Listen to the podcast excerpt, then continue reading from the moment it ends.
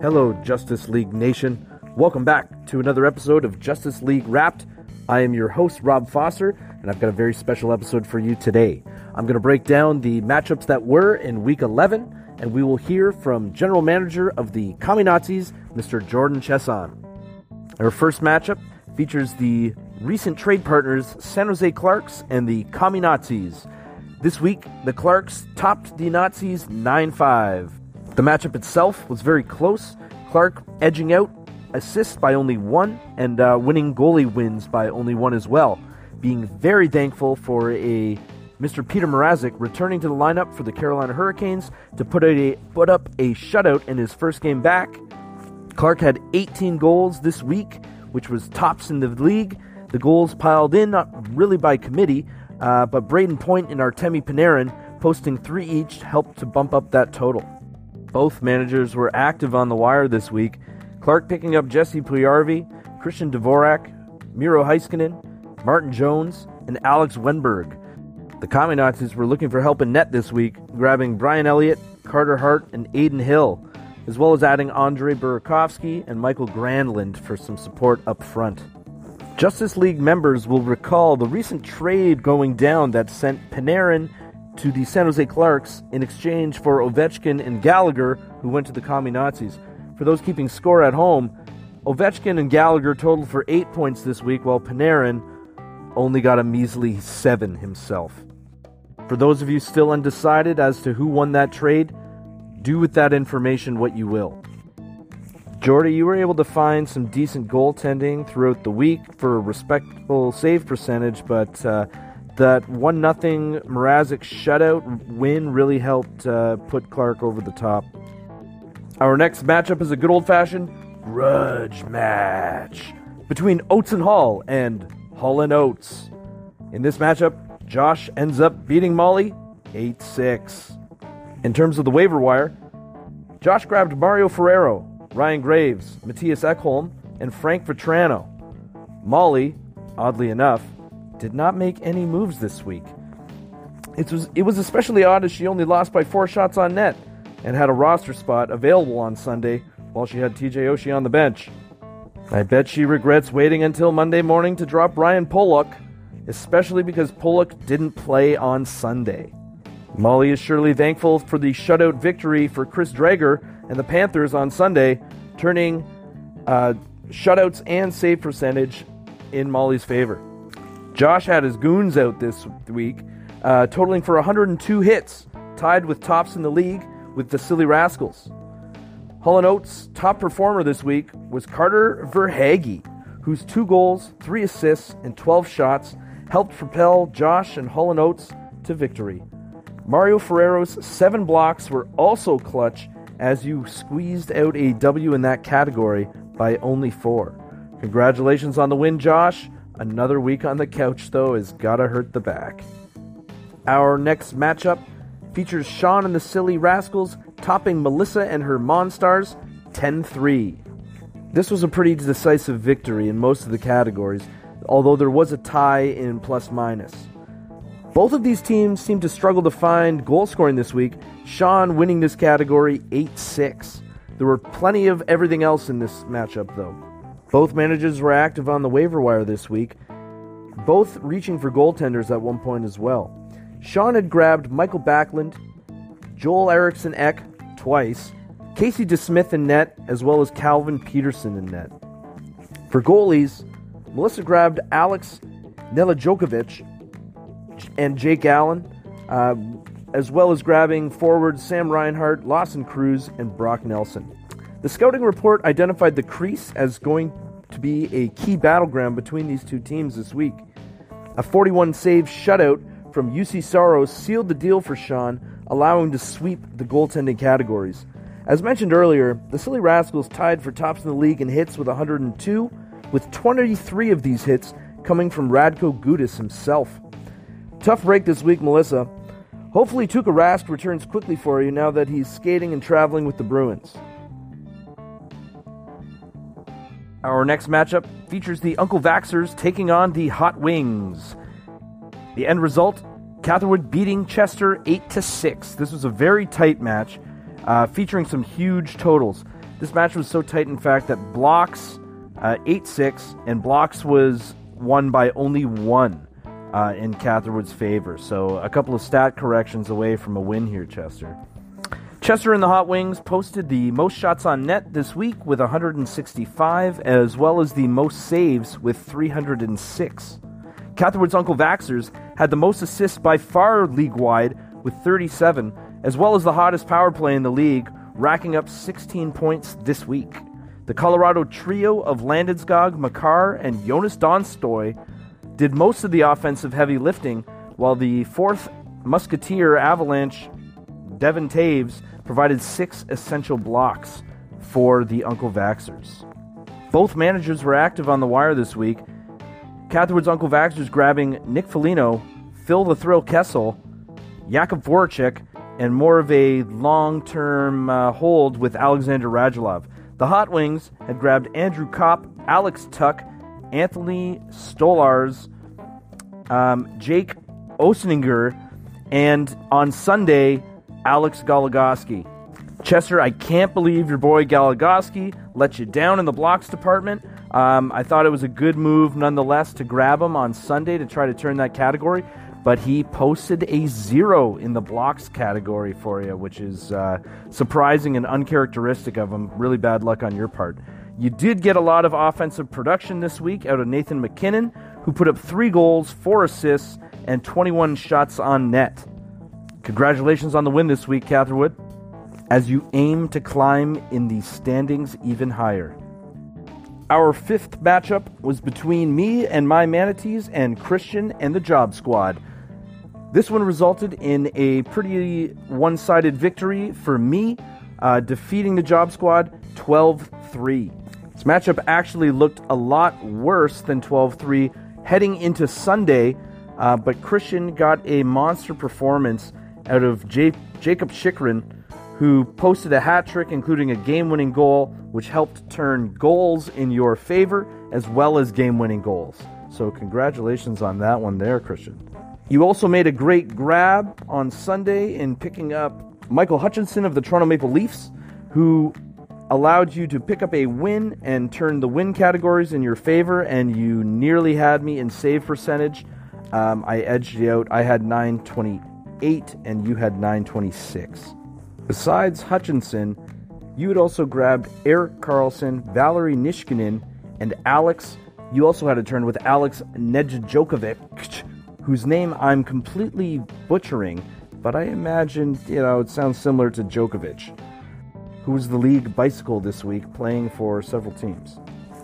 I also made a few moves on the waiver wire this week. I grabbed Linus Ullmark of the Buffalo Sabres, who was a bit of a risky maneuver picking up a Buffalo goaltender, but he turned in a kind of pretty okay start. Didn't get the win, but didn't blow up my save percentage. Kirby Dach of the Chicago Blackhawks. Um, Alex Iafallo in LA. Uh, I was kind of dealing with a Chandler Stephenson suspension um, while also having some goaltenders coming off the IR and IR plus. It was kind of a messy situation that I kind of had to wait to resolve before making any definitive moves. So that's the breakdown for the matchups that went down here in week 11. With that, I will now toss to an interview that I was happy to conduct with General Manager of the Kaminazis, Mr. Jordan Chasson.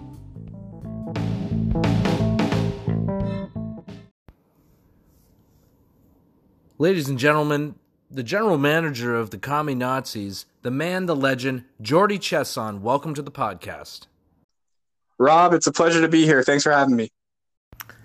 Jordy, I'm going to cut straight to the chase. You've recently been involved in a blockbuster trade with the San Jose Clarks for the second time. You're giving away next year's eighth overall pick in exchange for Tyson Barrie. The move also has you dropping uh, Josh Morrissey. Now, was this a trade that you had kind of cooked up and offered up to Clark, or did Clark offer it up to you? This was offered up to me. Um, much like a couple of the deals I've had this year, uh, Alan Clark has been quite active on the trading market. It looks like the San Jose Clarks have uh, their eye on next year a little bit, as any good franchisee would. So he's trying to load up on some picks, and he's made some juicy offers, and we've uh, we've had to fine tune the deals a little bit, but uh, we found a dance partner a couple times. It's been pretty good. Oh well, uh, yeah, you've obviously benefited from the uh, the trade so far uh, with Panarin. There wasn't really doing much for you, um, you know, being away from the team. It's sort of from an outsider looks like you kind of got something for nothing. Um, even if he's you know doing pretty well uh, now that he's back with the Rangers. Yeah, I feel like um, Ovechkin was maybe underperforming a little bit earlier this year, and uh, Allen's the type of GM that demands uh, results. So we knew he's pretty hard on the boys over on the San Jose Clarks, and they have the results that uh, justify that type of uh, approach. So seeing that uh, Ovi maybe wasn't quite happy with the Clarks, and they were looking for a change of scenery. Uh, Bread being a guy who, you know, with all this shady Russian business going on, who knows when he was coming back to the lineup. It was getting quite frustrating to see him flip from out to day to day constantly. And uh, I just got a little bit of uh, notification fatigue. And when the opportunity uh, proposed itself, uh, it uh, it made sense at the time, so we pulled the trigger. Well, congratulations on on doing it. it I I got to say, it's probably yeah, there's a no doubter win on on your side here uh, for that one. Um, with this trade in particular, you said that you there was a little bit of negotiating before finding, uh, you know, finding a, a match there. Was this the the first initial offer, an eighth round pick, or is that something that was settled upon? No, no, there was a little back and forth. So there was. Uh, you know, I like to look at the, the negotiation process as uh, a little bit of uh, uh, ways and means. And so if you're, sometimes you got to get mean or you got to get out of the way is the way I approach it. So Alan came to me and he, I felt he lowballed me a little bit on the, uh, well, not lowballed. He was, his aspirations were a little high on the picks and I'm, uh, I'm not one to sell the farm, you know, I like I like to have an eye on the future as well, as much as I'm in win now mode as I try to be. But you don't want to give up too much. So he had actually come at me with a, a higher pick, and uh, I had pretty well decided that eighth round was about where I wanted to uh, uh, land. Uh, so we did a little back and forth there, and uh, it happened to work out. Maybe a little hardball on my side uh, once or twice, but I think we found a good negotiating point. Well, it certainly seems like a fair price to pay if Barrie can continue his rapid production this season. Wanted to ask you a little bit about the role that you wanted Barrie to play on your team. Um, what categories were you really looking for him to fill? Well, basically, um, I felt that my defense core had cooled off a little bit recently. I don't put a lot of value on defense um, in general.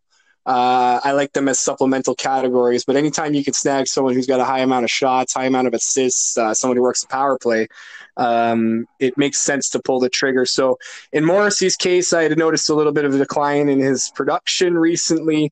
Uh, Barrie coming in, I think, gave me somewhere around 10 more assists on the year. So I was expecting an improvement in that category. Uh, a lot of shots coming from Tyson Barrie, gets the power play time. And uh, yeah, just uh, at the end of the day, he's a proven commodity, and I think he slots in well on the back end with Josi coming back. So we've had a bit of a tough year with Giordano. His uh, his results haven't been where we needed them to be. We tried Subban in the role for a bit; he didn't quite pan out. So there's been a couple big names that have come and gone through the lineup, and I think that uh, Tyson Barrie at this point, despite uh, some of the struggles uh, seen in Edmonton particularly when new players land there. It's a bit of an adjustment. They got a great lineup, but they just can't seem to put it all together at the same time. So I'm just hoping that he keeps some, some consistent production all the way through the regular season. And uh, yeah, it gives me a little bit of uh, a boost in a few categories, hopefully, uh, on top of Mr. Morrissey, who served his role well, but I think, uh, you know, the time had come to move on from that piece. Yeah, it uh, just to sort of reiterate on some of what you were talking about there. Tyson Barrie is second place amongst defenders um, in shots on net. Um, he's also right up there with assists, 27 assists on the year. He's one behind um, the lead, Victor Hedman. Um, he's also tied for the lead with another one of your boys, Mr. Uh, Adam Fox. So for a guy for mm-hmm. a guy who doesn't really value the back end, and you know, you've got two top guns um, heading into the playoffs right now?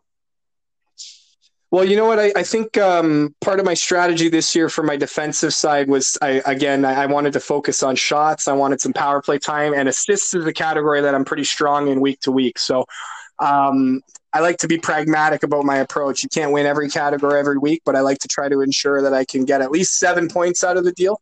And uh, I've had some struggles in net recently, so we've had to play the the uh, waiver wire quite regularly in order to get those starts in. So get the, the that little piece back. And again, like I said, to have Josi coming back into his spot in Nashville, but um, you know, Fox has been a beauty, especially with all the assists he's piled up, and uh, we're hoping that uh, Mr. Barrie uh, solidifies those categories going forward, uh, and you know, delivers on some more of these uh, eight, six, seven, five victories that I think could take me through the playoffs. I uh, I believe the Commie Nazis right now are a tough out any week, apparently, except when we play Josh. But every other team we played so far, it's been fairly uh, competitive, and we're we're coming down to one or two categories. So anytime I can take one of those off the table from the team we're playing, it, it definitely helps the situation. Hey, that's a, a pretty good philosophy, and uh, yeah, a little bit of a window into the uh, the workings of your decision making out there. Um, mm-hmm. Josh has my number this year as well. He spanked me last week, pretty something really fierce, and like uh, yeah, like it wasn't even, you know, how sometimes the the score doesn't really reflect how close the matchup is. This time it did. I every category I lost, it was a landslide. Um, so yeah, I've, yeah, he seemed to seem to smoke me too in my week. It, it started off bad. I think I was down 13-1 for from Tuesday right through Sunday. So he's uh, definitely had some strong performances recently. But hopefully, I put the my little missteps behind me heading into the playoffs, and we all get it all clicking together at the right time with the new additions. I'd love to see Malkin come back to the lineup, and I'd love to see a, healthy Frederik Andersen boost uh, my back end there. I don't know if you saw as well. Khudobin has now been put placed on protocol protocol for COVID. So my goaltending woes are uh, definitely not improving at the moment, but you know there there's been a, a, good crop of backup tenders with all the COVID protocols and some of the injuries that have been available slotted in the lineup nicely. So we're going to keep playing that game and hopefully uh, we get everybody back in time for the playoffs and we can make some noise now. Just to go back to Tyson Barrie now for a moment. What do you think? I know you're a Leafs fan yourself. What what was the difference this year in Edmonton? Why couldn't he do this in Toronto? You know what? I'm I'm honestly not sure. It might. I don't watch enough of Edmonton to to make a, a good educated, uh, um, you know, observation on the matter. But I feel like in Toronto is a situation where the roles are fairly well defined on the power play, particularly when we're running a it looks like a, a four forward setup a lot of the time with Matthews coming off the high side. So I think that uh, Tyson Barrie is more of a quarterback role on the power play, solidifying that black uh, that back end and uh, being able to work it around to McDavid and Draisaitl down low. I think there's a little more opportunity for him to have some input there. And I, I you know, I think he Barrie might have got off on a wrong foot as a lot of guys did with uh, the uh, Babcock situation. I think maybe some more time under Keefe could have uh, led to Keefe himself to discover some of the upside on Tyson Barrie, but it might just not have been the, quite the right fit for him. And uh, you know, in a, in a super talented lineup like Toronto has, with a lot of guys who uh, could take that quarterback moniker, it's hard to find a place uh, for some high end talent, particularly behind guys like Morgan Rielly and that.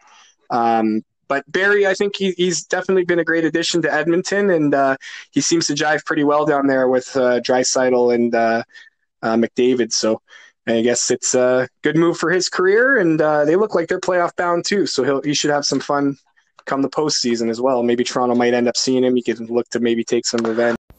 Well, as a Leafs fan, I I'm sure we wouldn't mind running into Edmonton in the uh, the playoffs. There, we seem to have had their number uh, this year. Um, despite the Leafs' success, a lot of haters are are still suggesting that uh, these are the same old Leafs and they're they're not going to be able to get out of the first round. Um, what do you say to that? Personally, I personally I temper my expectations with the fact that I never or, or, never underestimate the Toronto Maple Leafs' abilities to disappoint on a magnificent scale. So, uh, enough times by this team to understand that anything is possible. However, despite the fact that they're playing the Canadian teams this year, so it is a lot easier to eat everybody's lunch when Tampa and Boston aren't in your division. Uh, they do look like a much more complete team. I think Auston Matthews and Mitch Marner in particular look amazing.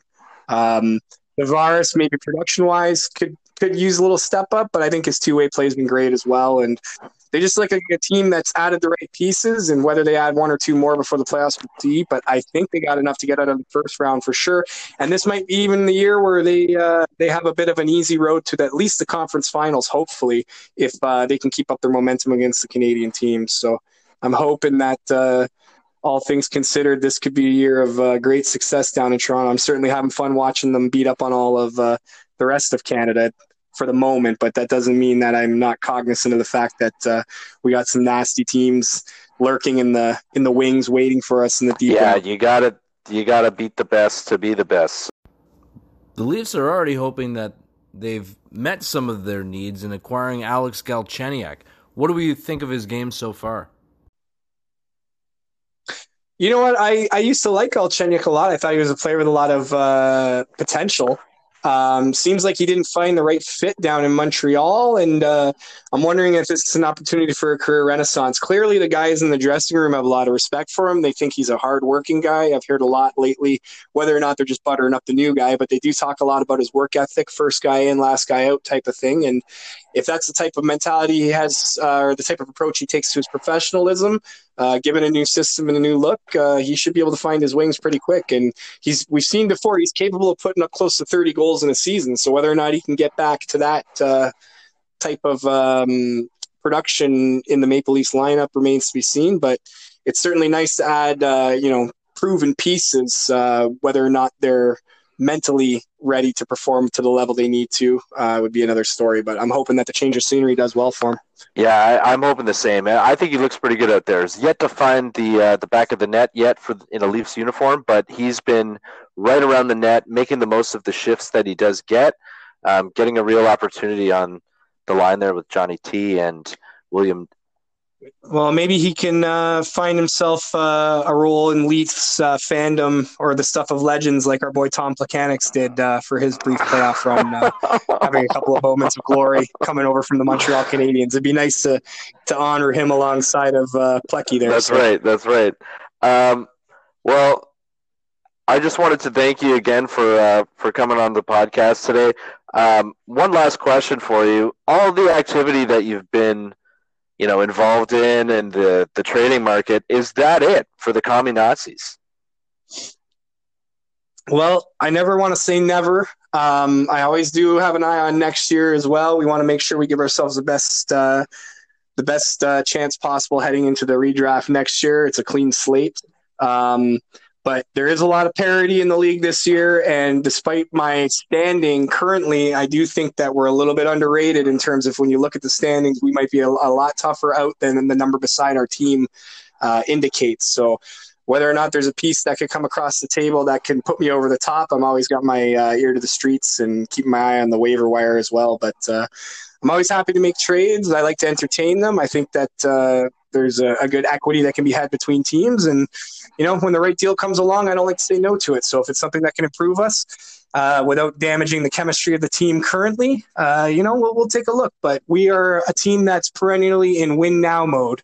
And uh, it's a league full of sharks. And we want to uh, we want to make our mark out there. So uh, the only way to do it is to keep active and keep keep grinding and keep it going until you get that trophy. And uh, that's that's the goal of the commie Nazis. It's been the goal since we were the commie drips, and we're uh, we're we're ready to go organization wise. We we got a long standing history and legacy in this league, and we want to bring the glory home. Yeah, a lot of us were really expecting uh, a return of the the commie drips for the retro the retro jerseys that came up uh, this year, but uh, a little bit disappointed there. But thanks again, Jordy, for for coming on to the show and uh, being a part of the podcast all the best heading into the playoffs. See you out there. All right. Thanks a lot, Rob. And thanks for the work you do on the podcast. We all appreciate it. And uh, thanks to everybody else in the league. It's been a fun, uh, a fun go. It's uh, things are clicking along well, and uh, we'll see you guys all out on the ice. Uh, keep your heads up out there. We're coming.